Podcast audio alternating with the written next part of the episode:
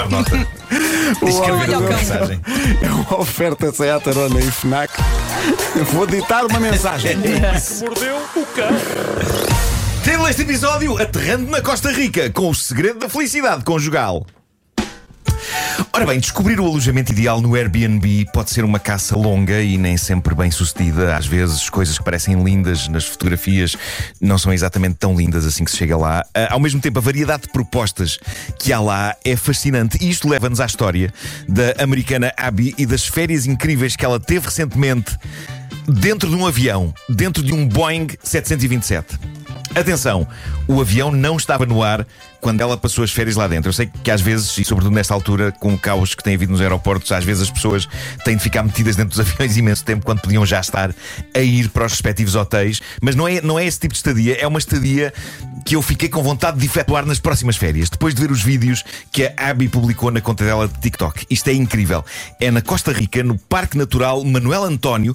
O que é um nome espetacular para um parque Magnífico. natural. Eu, eu, pá, eu assumo que não sei exatamente quem é este Manuel António que deu nome ao parque, mas é o tipo de nome simples que me lembrou que ao pé da minha casa há um pequeno edifício de três andares que tem uma placa na porta, assim uma chapinha em metal que diz Prédio Filipe Pinto.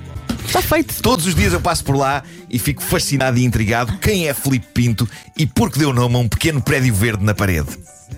Adorava. Realmente. Adorava que houvesse um prédio no Marco também. Se alguém quiser dar esse nome, força. Mas estou a afastar-me do essencial. Existe no Airbnb uma casa de férias em plena floresta tropical da Costa Rica, no Parque Natural Filipe Pinto. Perdão, Manuel António. uma casa de férias luxuosa que é um Boeing 727. E esta rapariga que mostrou a coisa ao mundo fez uns vídeos super apetecíveis.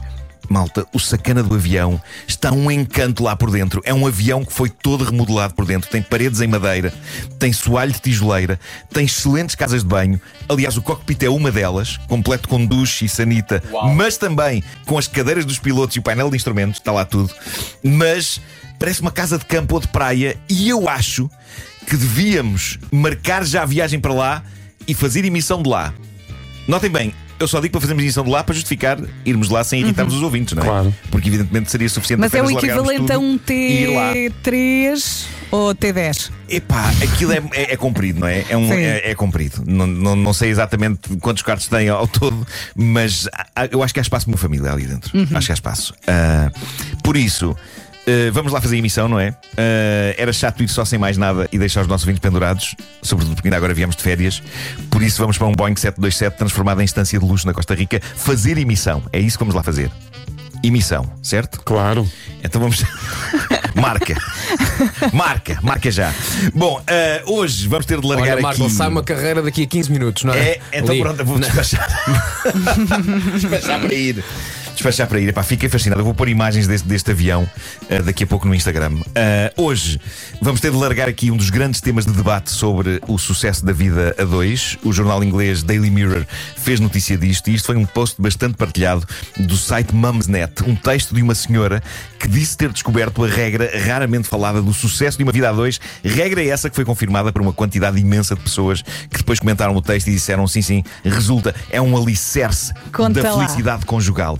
Eu não sei se algum de vocês quer adivinhar o que é. Não é nada do outro mundo, mas é algo que para algumas pessoas é uma espécie de coisa impensável, quase tabu de falar. É uma coisa cujos praticantes dizem que é o segredo da felicidade, mas que muita gente não leva para a frente por achar que é exatamente o contrário, para achar, por achar que é a falência da felicidade. Sabem o que é? É o clássico não dormir na mesma cama. A senhora que escreveu isto no Mumsnet adora o marido, mas sabem o que é que ela também adora? Dormir bem. Dormir, dormir bem. Dormir bem. E ela explica, e eu vou ler o que ela diz. Ela diz: Na última semana tenho dormido no sofá-cama do nosso filho mais velho e, meu Deus, como tenho dormido bem. E ela diz ainda: habitualmente sou perturbada pelo ressonar do meu marido, pelo quanto ele se mexe a dormir, pelas duas vezes que se levanta por noite para ir fazer xixi e pelo frio que tenho, porque ele só consegue dormir com um pedaço da janela aberto todas as noites. Esta última semana, diz ela, tem sido paraíso não ter de lidar com tudo isso. Mas aí eu percebo. Ora, qual o problema desta senhora? Ela sente que isto foi dos grandes achados dos últimos tempos, só que ela não tem coragem de dizer ao marido que isto foi de facto dos grandes achados dos últimos tempos. Ela tem medo de o magoar, embora ela diga que ele começa a desconfiar que é mesmo isso que ela sente. Diz ela: Esta manhã ele falou em tom de piada sobre eu preferir partilhar um quarto com o nosso filho do que com ele. E eu ri-me enquanto por dentro pensava: Mas é que prefiro mesmo. Olha, há outra coisa que hashtag funciona nas relações que é falar, comunicar. Comunicar, É isso. É isso. Ela, ela diz ainda: "Ah, é suposto eu voltar ao nosso quarto de casal esta noite e estou a sentir muito desiludida porque esta solução é gloriosa. O marido, ainda por cima, parece que é um tipo muito querido e que ela adora. Ela diz que ele, por exemplo, de manhã leva-lhe um chá à cama, deixa a dormir, tratando ele das crianças e dos seus pequenos almoços e tudo. Só que é um péssimo parceiro de cama.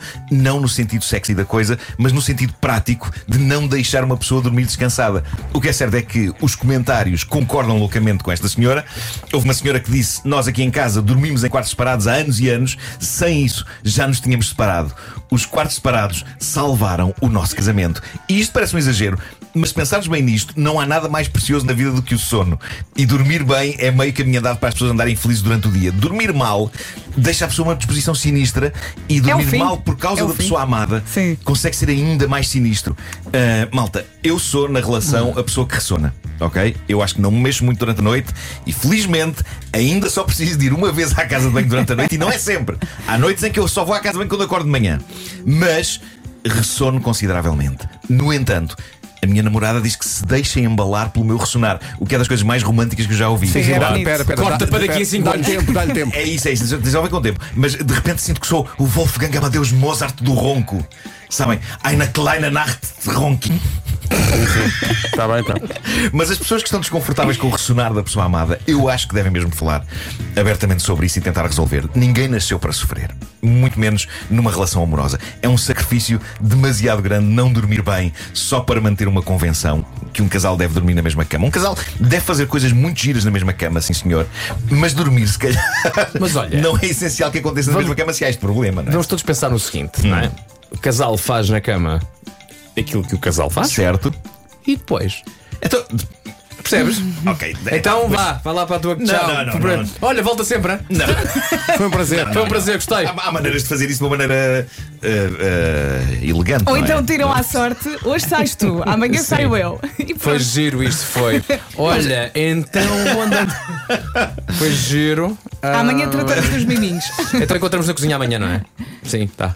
Não, mas claro, pode haver os mimos a seguir e até podem adormecer os dois, mas se calhar, se, se ela depois dá-me acordar, trabalho, se ela sim. acordar à meia da noite, pensa: olha, ok, é a minha deixa. Aí É, vou não eu. é?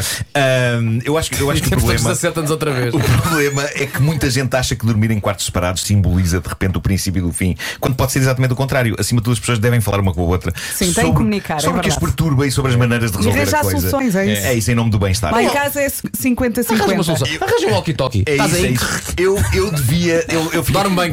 Surpreendi-me a mim próprio. Eu devia ter uma coluna de aconselhamento conjugal chamada Querido Nuninho.